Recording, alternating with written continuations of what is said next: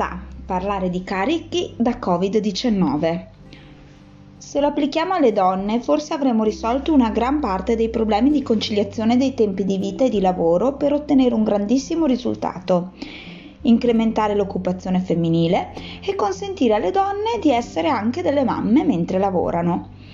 A dirlo è Enzo Fusco, consulente del lavoro a Studio 24.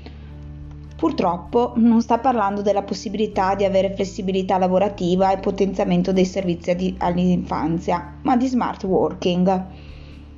Che cos'è lo smart working?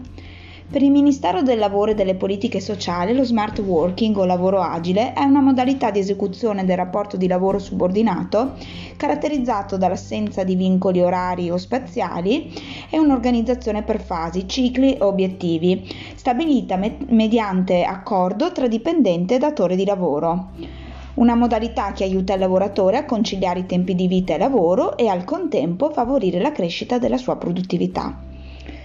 L'Osservatorio del Politecnico di Milano lo definisce una nuova filosofia manageriale, fondata sulla restituzione alle persone di flessibilità e autonomia, nella scelta degli spazi, degli orari e degli strumenti da utilizzare a fronte di una maggiore responsabilizzazione sui risultati.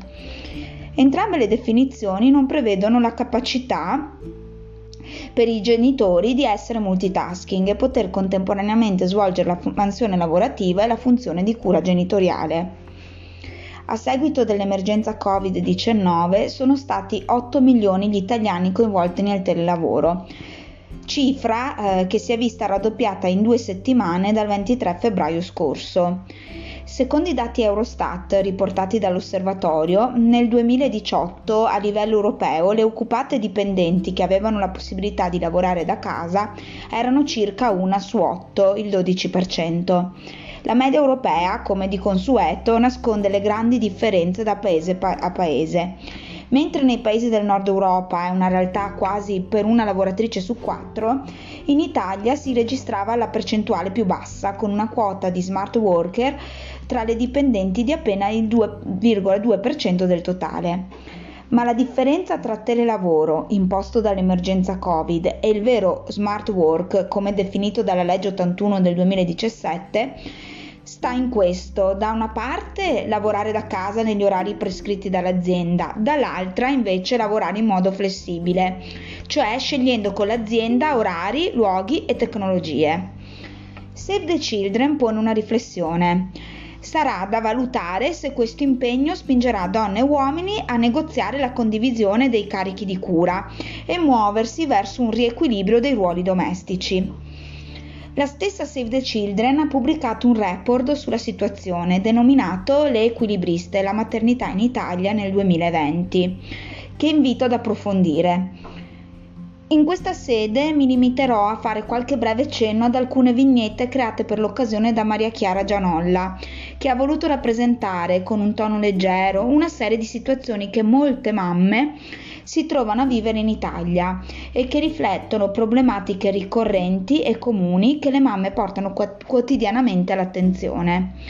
L'esordio è stato espresso con una copertina emblematica per il periodo. Una mamma di quattro e con un animale in casa si accinge ad una call di lavoro mentre contemporaneamente culla il neonato con un piede, pettina la figlia, cerca di dire al maggiore che è impegnata e le sfugge un figlio che intenta tirare la coda al gatto, che a sua volta si lamenta.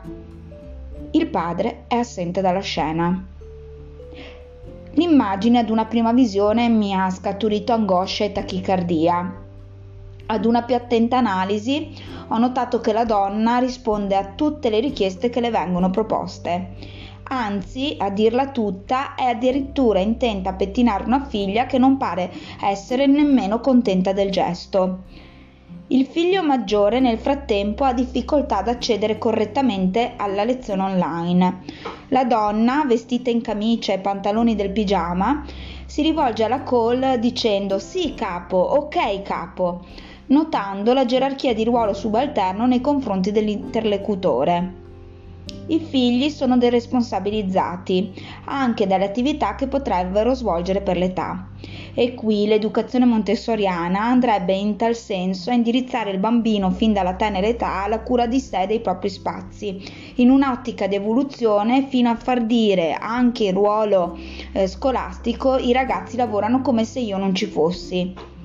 La madre infatti si sta prendendo carico di tutta la situazione, interna ed esterna alla casa. L'ultimo rapporto della CGL del 18 maggio 2020, in base ad un'ampia indagine condotta tra il 20 aprile e il 9 maggio, rivela che per le donne questa modalità di lavoro è più pesante, alienata, complicata e stressante, mentre per gli uomini il lavoro agile è indifferente al lavoro tradizionale e forse anche più stimolante. Le misure introdotte a marzo con il decreto Cura Italia hanno riguardato una platea ridotta di genitori lavoratori alla data del 28 aprile sono state erogate un totale di 242.206 prestazioni di congedo straordinario specifico per un periodo continuativo frazionato di massimo 15 giorni, per il quale è stata riconosciuta un'indennità che era pari al 50% della retribuzione. Il problema è che non è previsto alcun vincolo teso a ripartire equamente la fruizione di, di congedo tra le madri e i padri. La seconda vignetta introduce invece il tema della natalità, che non è meno impattante. Si mette in scena un colloquio di lavoro dove un selezionatore uomo pone domande ad una candidata donna riguardanti aspetti della vita personale legati al desiderio di maternità e connessi alla ricerca di una persona che sia autonoma e indipendente. La correlazione dipendenza e figli è tangibile. La donna intanto pensa al suo titolo conseguito ad Oxford Interessante come la vignettista abbia colorato di rosso la cravatta dell'uomo e le scarpe della donna, scelta che denota quasi una identificazione del genere in questi due oggetti. Ulteriore nota, la donna è visibilmente arrabbiata, chiusura delle braccia, sguardo teso, ticchettio delle scarpe, ma desolatamente in silenzio e intanto il tasso di fecondità totale è pari a 1,29 figli per donna. L'età media al parto è 32,1 anni, eppure solo il 5% delle donne non ha effettivamente il desiderio di maternità. Mettendo a confronto le generazioni, tra le nate nel 1950 a non aver avuto figli al termine della propria vita riproduttiva era poco più di una donna su 10, l'11,1% mentre di meno di 30 anni dopo questa percentuale è raddoppiata volando al 22,5%. È crollato il numero delle donne con due o più figli. La generazione del 1940 vedeva 7 madri su 10 con due o più figli, mentre tra le donne del 1978 sono appena la metà, il 50,3%.